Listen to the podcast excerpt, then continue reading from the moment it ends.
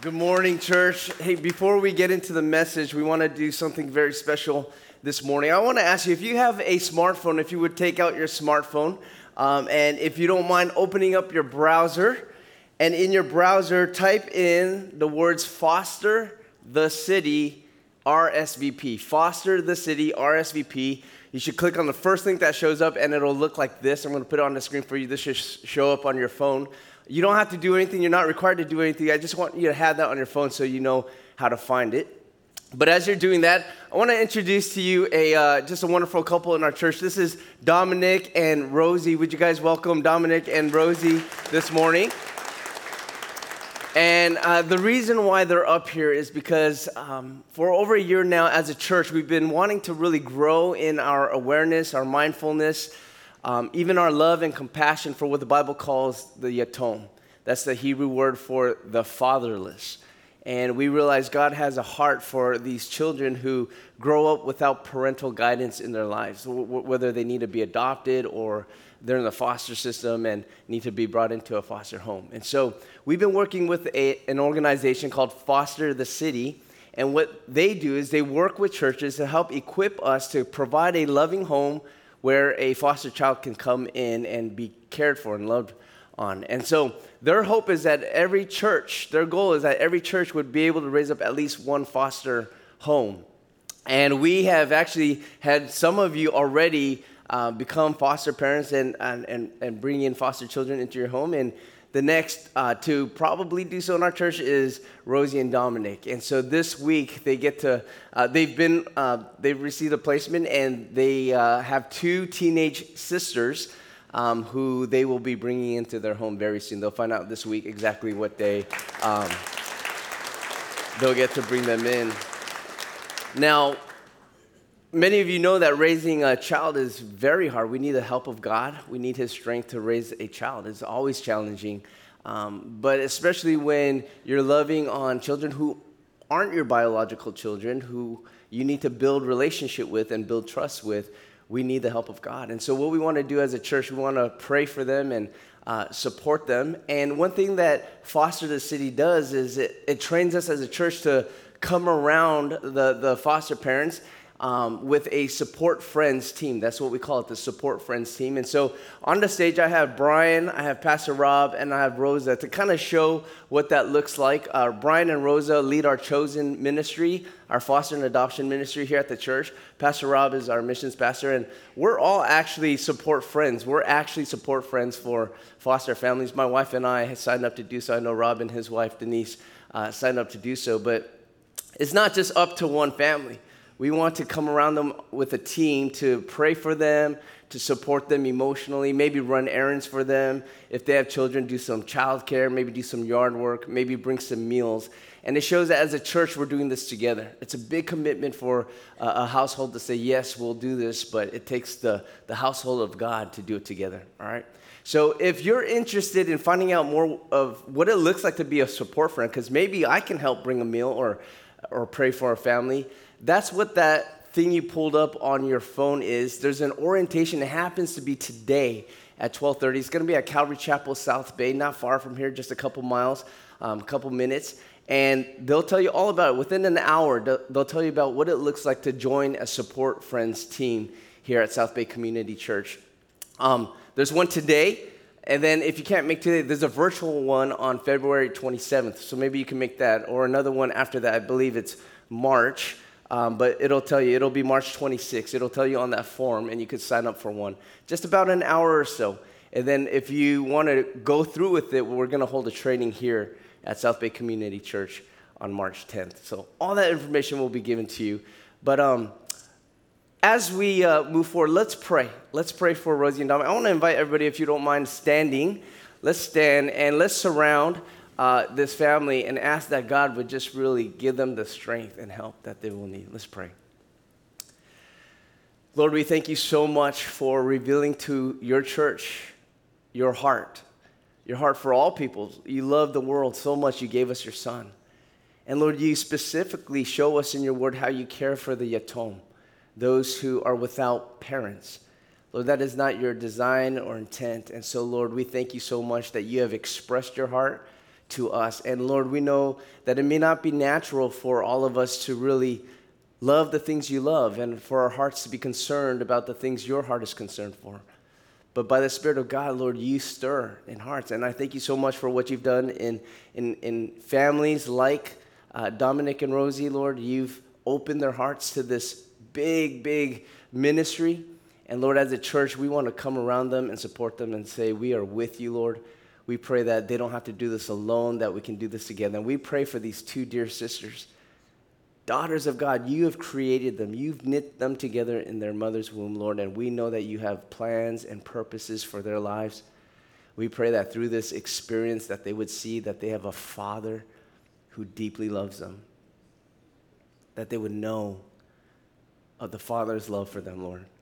We pray that one day we would hear great news of how they have come to know you personally and are growing in a love relationship with you that lasts for eternity our hope is that they would see you, God. So let them see you through Rosie and Dominic and through the church. Lord, we come around them, we support them, we lift them up to you. In Jesus' name, we all say, Amen. Amen. Amen. God, God, thank you so much for this couple. Continue to pray for them in Jesus' name. Thank you. All right. We're about to get into the words. So if you have your Bibles, get those ready. Uh, first of all, welcome to anybody who might be new to the church. And uh, thank you for worshiping with us. My name is Greg. I'm one of the pastors here. And I want to say hi to everybody welcome, uh, watching online, or maybe you're at the well or in the worship center. I pray that the Lord speaks powerfully uh, to you. The Faith Center, I mean. May, may the Lord speak powerfully to you. Okay. Um, you know, it's amazing to me that almost every week, somebody will ask me, not every single week, but almost every week for six years now, somebody will come to me and say, Greg, how's your hearing? How's your hearing? Because we've been praying for you. And I appreciate that. Maybe you're newer to the church and you weren't here in 2018, but let me tell you what happened six years ago. Uh, six years ago, I was surfing in Huntington Beach, and it was a good day, and I was wanting to ride just one more wave before coming in. And on that last wave, I wiped out. I fell off. Trust me, that never happens to me. I never fall off. But that day, I fell off, and as I was in the white water, I was coming up, and the surfboard was flung into my ear. And when I came up out of the water, the world was just spinning just this vertical, everybody, everything was spinning, and it turns out that it had ruptured my eardrum.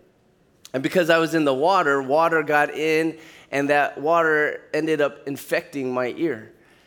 And as a result, I've had permanent high frequency hearing loss in my left ear. And I've had this ongoing ringing, this tinnitus for the past six years that has not gone away. And so when people ask me, How's your hearing? Um, I, I always explain to them, well, I can still hear, it's just certain frequencies I can't hear. And in a one on one setting, I could hear you okay, I could hear you fine, but it's just in loud environments where there's a lot of noise or a lot of voices that is very hard for me to hear, like in restaurants or in the church lobby. It's very hard because there's voices all around me and it makes it very difficult to hear. Now, I've asked the Lord, God, if you've made me a pastor, and the church lobby is one of the most significant times in the week for me as a pastor because that's when I get to interact with the church. Why did you make it so that I can't hear? Like, why haven't you given me my hearing back? I've asked him that, and you know what the Lord said? You know what I heard the Lord say to me? I don't know. I, could, I couldn't hear anything. Like, I haven't heard anything yet, right? I still don't know why God hasn't answered that prayer, but I do know this I can hear what you're saying in the church lobby. I just have to be very intentional. And you might see me do this. You might see me actually lean in a bit and even turn my right ear toward you. And I'll say, Can you say that again? What was that? Help, me understand you. And it's very difficult, but if I lean in, I will eventually be able to understand what you're saying. And so, for those who have asked me, How's your hearing? I really appreciate that. Thank you. And that's a little bit of an update of where I'm at today.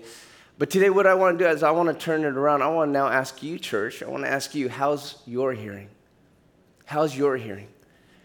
Because we're in Mark chapter 4 today. We've been in this 90 day journey with Jesus through the Gospel of Mark.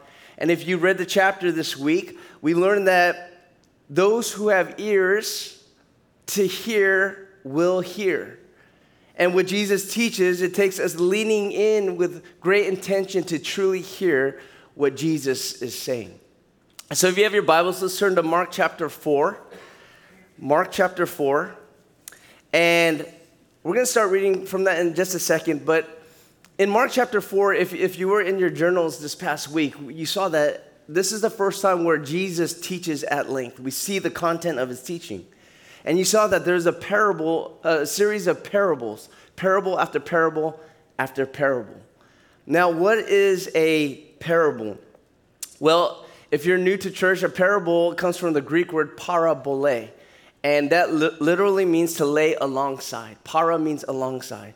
So it's when you take a story or an illustration, maybe a metaphor or analogy, and you lay it alongside a spiritual truth or a moral teaching. A lot of people like to think of a parable as an, an earthly illustration to convey a spiritual or a heavenly truth. An earthly illustration to convey a heavenly truth.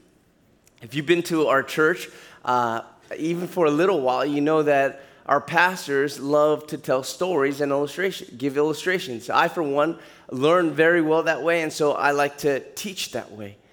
And uh, a while ago, I gave an illustration trying to illustrate what it's like to be sealed in the Spirit of God and transformed by Him. And I gave an illustration of taking Napa cabbage and sealing it in a brine and watching it transform into kimchi.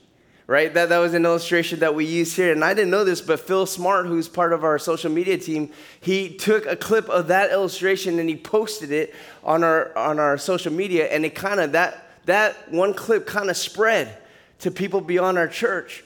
And they, they always tell you if you want to stay sane and not lose your mind, they said, do not ever read the comments about you because the, the internet can be brutal. People on social media can be savage, these keyboard warriors. And so, guess what I did? I read the comments and, and I go to see what people said about it, and some of them were brutal. Some of them were savage, and there was one comment that stuck out to me, and she didn't say it exactly in these words, but the thrust of what she was saying was just teach the word. And I've heard people with that kind of argument and attitude where they say, you don't need stories and all these illustrations, just teach the word. And everything in me wants to respond and say, Do you know what the word teaches? I didn't do that, but I wanted to. And I wanted to say, like, for example, Mark chapter 4, where we are today in verse 33 and 34. This is what Mark said. It said, With many such parables, stories, and illustrations, he spoke the word to them as they were able to hear it. He did not speak to them without a parable but privately to his own disciples, he explained everything. And we know that uh, of all Jesus' teachings that we have, at least a third of them were in parables. And Mark actually says, sure, he never taught without using a parable. And so Jesus, a masterful teacher, uses real world examples and illustrations for the people in that time, in that place, to convey to them spiritual truths. When we were uh, on our Israel trip, our last Israel trip as a church, one of the most uh, colorful and vivid moments for me was when we walked through Nazareth. We walked through this place called the Nazareth Village. And as you're walking through this village, this kind of place where Jesus very well might have walked through in that day and age, you kind of see around you why he used certain illustrations, why it would make sense to the people in that place at that time. For example, here's one of the pathways we walked down in the Nazareth village. I'm going to show you this. We walked on this path, and as you're walking on this path, you notice the ground obviously is not made of concrete, but it's very hard. It's very packed and, and hard, almost like concrete. And as you're walking along, you notice on the side of the path lining it are all these rocks. It's like this rocky place right here. And then beyond the rocks, you'll see plants bearing fruit. Some were olive trees, some were vineyards with, with grapes growing off of it. Now imagine you're walking with Jesus in that place at that time, and you're walking with him, and all of a sudden, you know, you're, you're trying to listen to everything he's saying and teaching, and then he starts dropping some teaching on you. For example, in Mark chapter 4, verse 3 and 9, he says this. You're following Jesus, and he says, Listen. Highlight that word, listen. He says, Behold, a sower went out to sow, and as he sowed, some seed fell along the path and the birds came and devoured it. And other seed fell on rocky ground where it did not have as much soil, and immediately it sprang up, since it had no depths of soil. And when the sun rose, it was scorched, and since it had no root, it withered away. Other seed fell among thorns, and the thorns grew up and choked it, and it yielded no grain. And other seeds fell into good soil and produced grain, growing up and increasing and yielding 30 fold and 60 fold and 100 fold. And he said, He who has an ear to hear, let him hear. Would you highlight that last line? He who has an ear to hear, let him hear. And so Jesus shares this parable and he's illustrating this spiritual truth to people who lived in an agricultural society. So they get it, right? They get it. Or do they? Or do they? I mean, you would think they would understand how different kinds of soils respond to seeds when it falls upon it, right?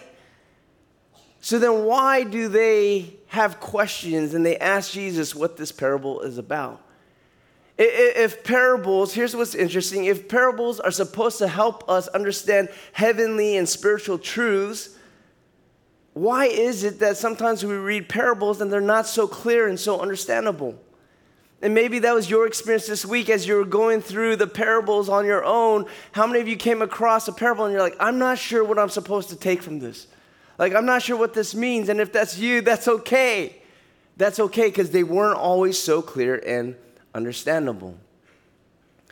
How is that? Why is that the case? Well, I've realized that as I've studied this passage this week, that maybe the parables themselves weren't meant to help people understand God's truths. Definitely could be a byproduct, but that wasn't the primary purpose. And I think Jesus' parables sh- were, shared and, and used to teach, to weed out, if you will, to weed out who really wanted to understand God's truth. To kind of see what kind of soil are we dealing with here. And I think they're actually meant and designed to identify the true followers of Christ, true citizens of the kingdom. What did he say at the beginning of this parable? He said, Listen, listen. And he finishes that parable with, He who has ears to hear, let him hear. Let her hear if she has ears to hear. So after this teaching, he, he, he teaches this parable about these soils. He drops the mic and then he goes off on his own and the crowd kind of dissipates they all go on their way and he goes to get alone after the day of ministry we get to verse 10. Here's what it says after he taught that. Verse 10 And when he was alone, those around him with the 12 asked him about the parables. Now, stop right there. This is significant. This is very significant. Why? Because it's not convenient that they should go and find Jesus to find out more. For example, after this message, I could give this sermon today, and maybe you were confused about a part, and it's easy for you to meet me here at the stage and say, Hey, can you go over that one point again? Can you explain that to me? Or maybe you find me in the lobby and say, Hey, I, I was confused about this one point. What did you mean by that? I, I'd appreciate that if you actually came, but that's convenient because we're here. It's a different thing if on Sunday night, after a long weekend of ministry, I'm at home and I'm vegging out. It's late in the evening. I'm on my couch just trying to recover from the weekend. And all of a sudden, I get this chime notification on my phone. My ring app is going off, and I look and I look through the camera, and, I, and it's you standing on my porch. You're standing there. I'm like, why is this person? Uh, and I say, hello. And you say, hi, Greg, I'm sorry. I just have a question about your sermon. Um, I, I, I, really need to know, and I, fa- I tracked you down. I found out your address, and I just wanted to come onto your porch and ask you this question. Well, first of all, that's weird. Don't do that, okay? Don't do that. But as weird as that might be, that would actually say something about you. That would actually be very impressive. As much as I don't want you to do that, that's very impressive because that shows that you really want to lean in and understand the Word of God. I'll go out of my way to find you so that you can explain it to me. And I think Jesus loves that. He loves when he sees that that this small group of people, not the 12, but those with the 12 would find him in that place where he's alone. And so he says to them in verse 11 and 12, when they ask him about the parable, he said to them, To you has been given the secret of the kingdom of God. For those outside, everything is in parables, so that they may indeed see but not perceive, and they may indeed hear but not understand, lest they should turn and be forgiven. Well, that's a very difficult and highly debated passage. Jesus is quoting from the book of Isaiah. And when you read that, it feels like Jesus is so secretive, right? The secret of the kingdom of God, almost like Jesus only has reserved the kingdom of God and its knowledge to a select few. Like he's trying to be cryptic. Well, understand this that the word secret there is the word mysterion. It's the same word for mystery that Paul uses in his letters to talk about the mystery of the gospel. And if you understand it biblically, secret or mysterion is talking about something that was once hidden and not fully revealed and is now being made known. And so it's not meant to be hidden. The kingdom of God is meant to be made known. Right? The next parable after this is the parable of the lampstand. You don't hide a light under a basket or hide it under a bed. No, you, you're, you're supposed to reveal it. And so that's the kingdom of God. It's meant to be revealed. God wants to reveal it. So then, why does Jesus go on and say that those on the outside may see and not uh, perceive and hear but not understand? It sounds like Jesus is really trying to keep it from certain people. Well, here's what I think is going on. I think Jesus is teaching through this introductory parable what the parables are meant to do. That the parables are meant to reveal the truth to some and conceal it from others. It's meant to be revealed to those who want it and to conceal it from those who don't, from those who harden their hearts. It's almost like a way to kind of test the soil. What kind of soil are we dealing with? Who's really intent on receiving the word? Who really cares to lean in and to really understand? Who has the ears to hear? They will hear. It's kind of like Van Halen. Van Halen was one of the most famous rock bands in history and they were known to put on the most over the top uh, shows, just high production shows, extravagant lights, huge stages, large booming speakers, incredible sound. And the lead singer, David Lee Roth, was known to be kind of this prima donna, this rock star, this true rock star with a lot of demands. And it was known that whenever they came into town and had a show, they would have this thick rider. A rider is kind of like a contract that lists all the requirements and all the demands that they have. Um, and, and, they would have a thick 53 page rider that tells of how they need everything set up, precisely where the speakers are, where they go, where the lights are. And then there would also be personal requests. Like in the green room, for example, this is true. They would need a dozen hard boiled eggs. Wrote down we need 12 Dannon brand yogurts on ice. We, we want real forks and knives, not the plastic ones. They said we want cereal, but not any cereal. Froot Loops and Raisin Bran are the only ones we'll eat. And then in all this jargon, you'll see like between, it's like sometimes randomly placed, like between Article 125 uh, and 127 that talks about where the speakers go, how, how, how much amperage, and, and where the lights are. In between is Article 126.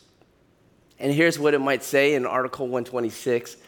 It says, "There will be no brown M&Ms in the backstage area upon paying a forfeiture of the show with full compensation." In other words, he says, when we go backstage, we better not see any brown M&Ms in the bowl of M&Ms. You better pick them all out, or we're not doing the show. We're out, and it's at your cost. That's diva.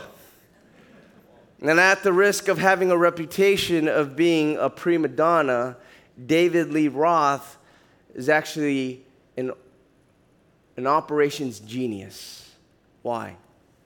Because he explained why they put that clause in there.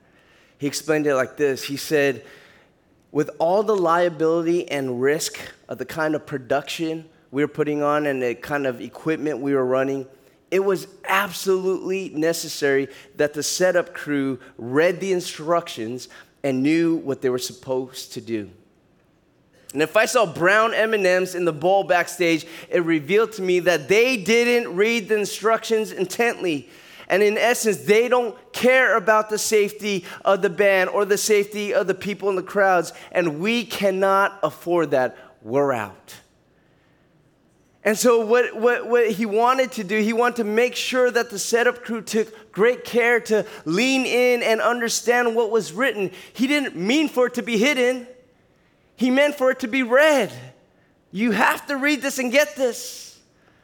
And in the same way, when Jesus told parables, it revealed who really cared, who cared to lean in and intentionally seek what has been written, what has been said and taught. And it's like Jesus saying, if you seek it, you'll find it. You'll understand it. I want you to find it. I want you to see it. And when you see the kingdom truth and how this earthly illustration connects and conveys kingdom truths, it'll sink into your heart and it will produce its fruit.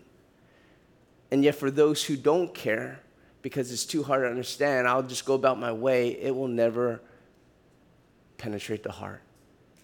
And over time, the heart becomes hard and they will never understand or perceive the truths of God's kingdom. So if you want it, you'll get it. And when you do, then the byproduct of that parable is it does its work like any good illustration or metaphor does. You'll not just get it, you'll never forget it. Because it makes sense. But for those who never take time to see the connection and what it really means, you won't. Those who want to know will know, those who don't won't. And so, Jesus, right, at the end of the parable, he says, He who has an ear, let him hear. It's like he's saying, He who really cares, let him come. Let him come. And so the group, the small group with the disciples, go and find him. They come. They follow after Jesus. They find him in that lonely place and they say, Jesus, they lean in and say, What, what was that you were saying? What, what did that parable mean? And so Jesus says to them in verse 13, in response, he said to them, Do you not understand this parable? How then will you understand all the parables? How many of you usually read this with that kind of tone? Like when I read this, it feels like he's rebuking them and belittling them for not understanding. You don't understand the parables? How dumb are you? Then I read again this whole week, I'm realizing I don't think that's the tone he has. I think the tone is more like, Do you not understand this parable? I'm glad you asked. Let me explain. Why? How do we know that? Well, because next verse, he goes and freely explains what it means. He gives them insight. He says in verse 14, The sower sows the word, and these are the ones along the path where the word is sown. When they hear, Satan immediately comes and takes it away. He takes away the word that is sown in them. And then the second, these are the ones sown on rocky ground. The ones, when they hear the word, immediately receive it with joy, and they have no root in themselves, but endure it for a while. Then, when tribulation and persecution rises on account of the word, immediately they fall away. And then, third, others are the ones sown among thorns. They are those who hear the word, but the cares of the world and the deceitfulness of riches and the desires for other things enter in and choke the word, and it proves unfruitful. And then, fourth, those that were sown on the good soil are the ones who hear the word and accept it and bear fruit, thirtyfold and sixtyfold and a hundredfold. And so, because they leaned in and they asked to understand, Jesus freely gave He freely gave them understanding. He explained to them and broke it down into three things the seed, the sower, and the soil. So let's look at how Jesus broke it down. First of all, he says the seed. What is it? Well, very plainly, it's the Word of God. The Word of God, in which much of Jesus' teaching was about the kingdom. So the seed goes out, but who does it go out from? Well, the sower. And so the sower is the one who distributes the Word of God or who teaches the Word of God. Then we get to the soils, and this is what it's really about. The soil represents the person. There's four types of soil, which represents four types of people who hear the word. And if you noticed, every example, they all heard the word. They all had ears. They could hear audibly, but not all of them heard spiritually. So three out of the four heard the word but weren't fruitful. But there was one that was. So let's let's break down the four soils, and I want to ask you to think about which one are you. Which one are you? Because the first one is this. If you're taking notes, and I love to see that some of you guys have your books, um, there's a place for sermon notes if you want to use that. But the first is this. So number one, he he hears the word or she hears the word, but Satan snatches it away, so it never takes root. And there's no evidence that the word ever really sank into their hearts. It didn't even break the surface of their hearts. Now, I'm going to say this, and I know that in, in a crowd like this, this is going to offend some of you. But I'm going to say it out of love, and I pray that you hear my heart in this. I, I'm, I'm saying this that there will be many of you who come to church, sitting here right now or watching online right now, and you might even come every weekend and you're hearing what's coming out from the pulpit, but it's never settling or sinking into your heart. Because you don't come to to hear the word. Like you come, maybe, I don't know what the reason might be, but maybe to check off a box to say, I did my duty for the week, or maybe it makes you feel good about yourself, or maybe a family member asked you to come or is dragging you to come. And you're sitting here with no intention to really lean in and understand, and you just can't wait till this is over so you can get on with your day. Or you can't wait till you can just go out and eat the good food you've been wanting to eat. And some of you are going to be on your phones and you hope people think you're on your Bible app or the SBCC app, but you're really checking the stocks or the sports score, maybe checking your email or texting what restaurant you want to meet at. We have cameras so we can see what you're looking at on your phone. So, no, I'm just kidding, we don't. But, but I want to say to you beware the schemes of Satan. Because as soon as the seed goes out, as soon as the word goes forth from this pulpit, there's a real enemy who wants to snatch it and do anything to keep it from sinking into your heart. So I ask you, beware the schemes of Satan. Lean in. Don't let the enemy snatch it away. That's the first kind of soil. Then the second kind of soil is, is a little different. The second kind of person hears the word but faces trials and tribulation and ends up falling away. This is a little bit different because it, it, seems like the word is getting in and there's great joy, right? There's, there's excitement about it for a while, but we find out at some point there's no root or there's no substance. When we uh, went to Israel, we were walking through that Nazareth village. One of our team members, Willie, he sent in this picture to me this week. Uh, that's our team walking on the path, and uh, in the rocky area, there's this plant that came forth. And I'm sure that at the first sight of this plant that's growing up, it's like, oh, so beautiful, right? Like, like flowers, purple flowers. But if you look closely, those aren't, those are weeds. Those are weeds. There, there, there's no fruit on them. And over time, it will prove unfruitful. It's not bearing anything that we actually want. They're weeds. And, this is important because Jesus is saying that there are some who are going to hear the word and there's going to be great growth and joy in the beginning and, and there's this, these emotions. Remember just the last message I preached, I said when we baptize people at this church, we, we speak to them, we get, gather them together and say, hey, this is going to be a very joyful moment as you go and get baptized in front of everybody. And yet, what do we say? Uh, we want to encourage you that tomorrow you keep walking with Jesus. You keep persevering and walking with Jesus. Why? What often follows after baptism? What do we say? Wilderness. That's what Jesus went through. And that might be literal after your physical baptism or figurative. Maybe it's just a joyful spiritual season, and it's often at some point in your life you find yourself in a desert place. And what happens in that desert place? Well, Sometimes you get robbed of your happiness. Why? Because it's in the desert or the wilderness that comes pain or persecution, comes trials and tribulation, comes sickness and suffering. So, what happens when your happiness has been robbed? For many of us, if our faith has been built on emotion, that joy and happiness you felt, when you got baptized, everybody around you was so joyful and happy, and that made you feel joyful and happy. And if that's all it was based on, and the Word of God never took root, then Jesus says many will fall away once those emotions are gone. And the word he uses there is the Greek word scandalizo. It's where we get the word scandal. It's never very real, there was no substance there. I think about James chapter 1. Have you ever wondered why he could so easily say, Consider it pure joy when you face trials of many kinds?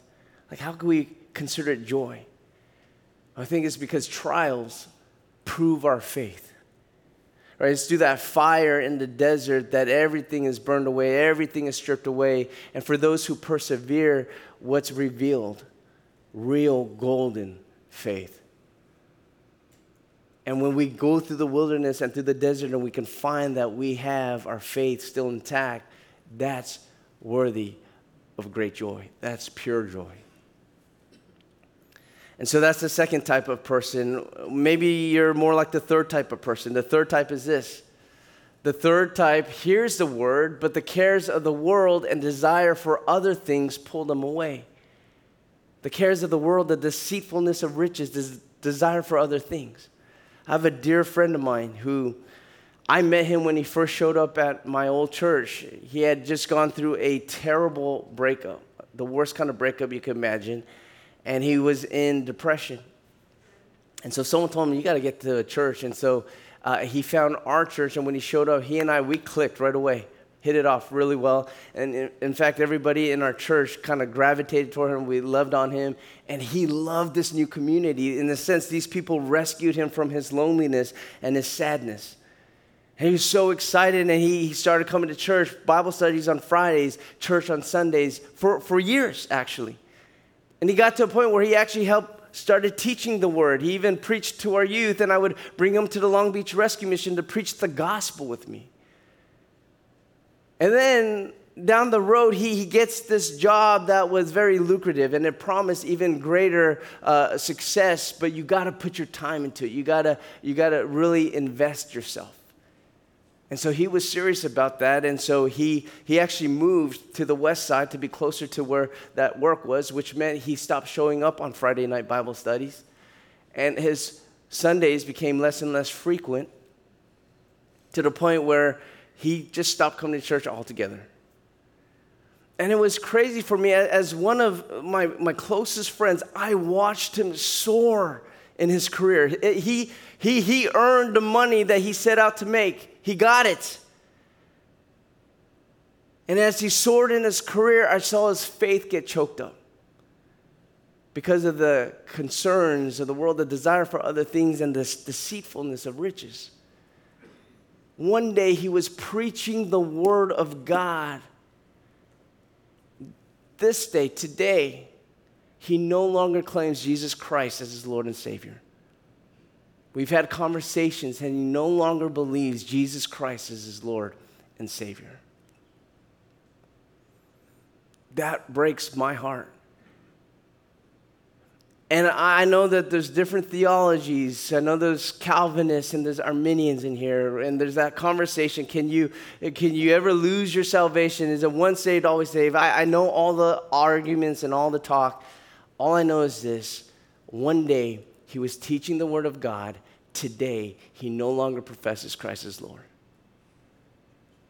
And that is one that Jesus says will never experience the fruitfulness of the kingdom of God. Lastly, there is one more soil, and this is a good soil. And Jesus says this He says, The fourth kind of soil are those who hear the word, and it sinks in deep, and it produces fruitfulness as a response. In other words, it produces the, the proof or the evidence that this is a lifelong kingdom follower of Jesus. It's the difference between hearing and really hearing. It's the difference between audibly hearing with your ears and spiritually hearing with your heart. There's a, an eternal difference. And so, this introductory parable of the soils is helping us understand how parables work in general. How do these parables work? Right? Because it's showing us that the good soil will be the person who really cares to look into what's being taught, who really yearns to go deeper and understand the truths of Jesus' teaching. They're the kind who would perhaps follow after Jesus, show up at his doorstep, show up when he's alone in that place, end up on his porch to meet with him in private. They're the kind who wants to meet with him in that private place so that they would learn it further. Mark chapter 4, verse 34, I take you back to that last verse. It says, He did not speak to them without a parable, but privately to his own disciples, his followers, not just the 12, but his followers, he explained everything. I love that there's been great evidence of good soil where uh, many of you have really taken the, the opportunity outside of this weekend time together to go deeper.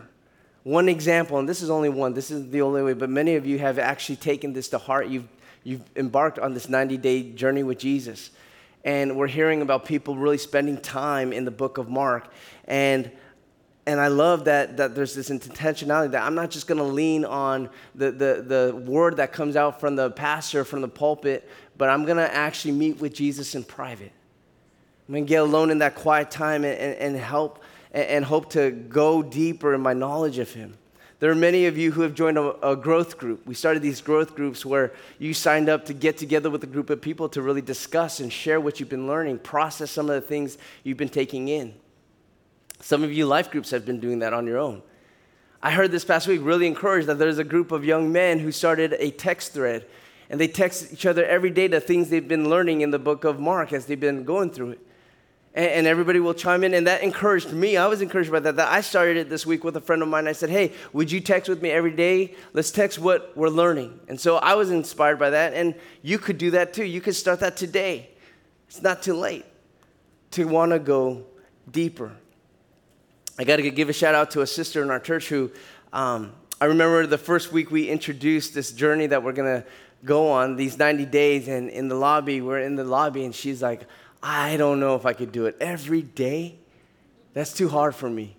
And her daughter was there, and I was there, and we're like, You could do it. It's such small, bite sized passages. You could do it just a few verses every day. She's like, I can't do it. I can't do it.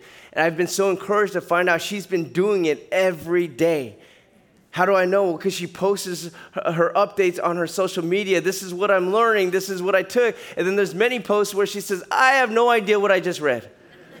right? Like, uh, but I love it. Why? Because she's living out Mark chapter 4.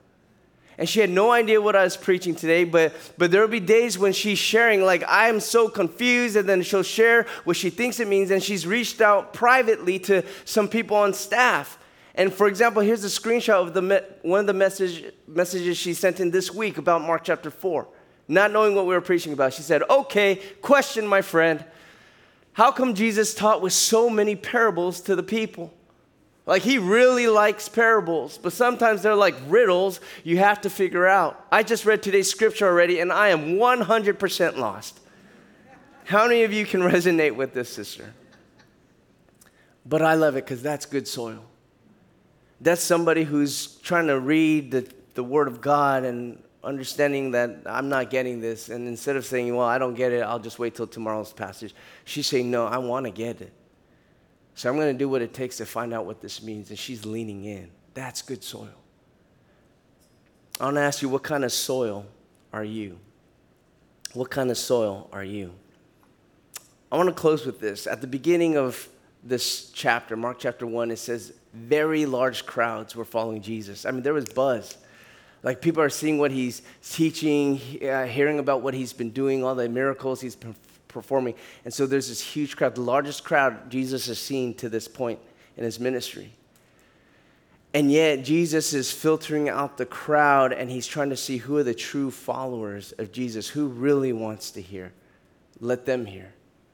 And, and the, the, there, there's, this, there's this huge crowd, and it speaks to me because if we can be honest, there's a large crowd coming on weekends here at the church. It's growing. And you know, this past week, some of us, our staff, we were looking at some of the numbers and the trends through the years. And we were looking at January and February of 2020. This is before COVID hit.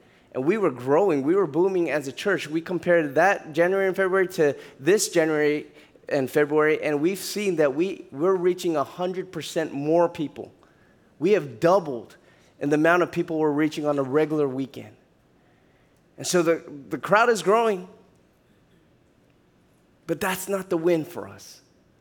Why? Because we realize that a large crowd can simply be a large crowd of fans, Jesus fans.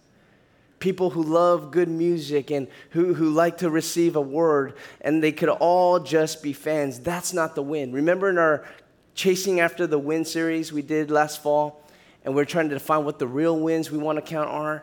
It's not a larger crowd, it's when we help people find and follow Jesus Christ. That's the win. Not a lot of fans, but those who find and follow, who are serious about walking with Jesus, growing with Jesus for eternity. But we pray that in this crowd, as we get, we pray that all here, all here would have ears to hear what Jesus is saying that everyone in the crowd, that's a win. If everyone in the crowd would lean in and after the singing stops and after the mic drops, when everybody would just go on their way, we go on our way, but throughout the week, we're following after Jesus, that we're looking for him in that private place where we want to get alone with him and say, Jesus, take me deeper, teach me more. I want to understand you. And when I understand you and I get it and it sinks into my heart, help me to produce everlasting fruit, lasting fruit that proves that I am a follower of Christ. Because we don't want to be fans in the crowd, we want to be followers of Christ. Amen? Amen. So, Lord, would you soften the soil of our hearts? Would you bow your heads? Let's, let's come before the Lord right now together. And let's ask the Lord to give us that kind of heart, the kind of heart that receives His word. Lord, we bow our heads right now. We thank you so much that there's a place to gather. Lord, that for those of us who are watching somewhere remotely, that there's a channel to, to tune into. But Lord, we pray that that this wouldn't be all it is for us, Lord, that beyond today we would go deep with you. Every day we would follow after you and find you in that private place. And that the cry of our hearts would constantly be God, help us understand. Take me deeper. Show me further. I want to be more like you. So I'm following after you. God, thank you for this church. I love this church. And I pray that none of us would be characterized by the first three soils. But Lord, that the fruitfulness of our lives will prove that we are that fourth one. So, Lord, we, uh, we just want to sit in this, receive it. Lord, we want to respond by truly, sincerely singing from our hearts, crying out to you. Lord, we want to build our lives upon you. So take everything that we have, Lord, and make it yours. We pray this in Jesus' name, amen.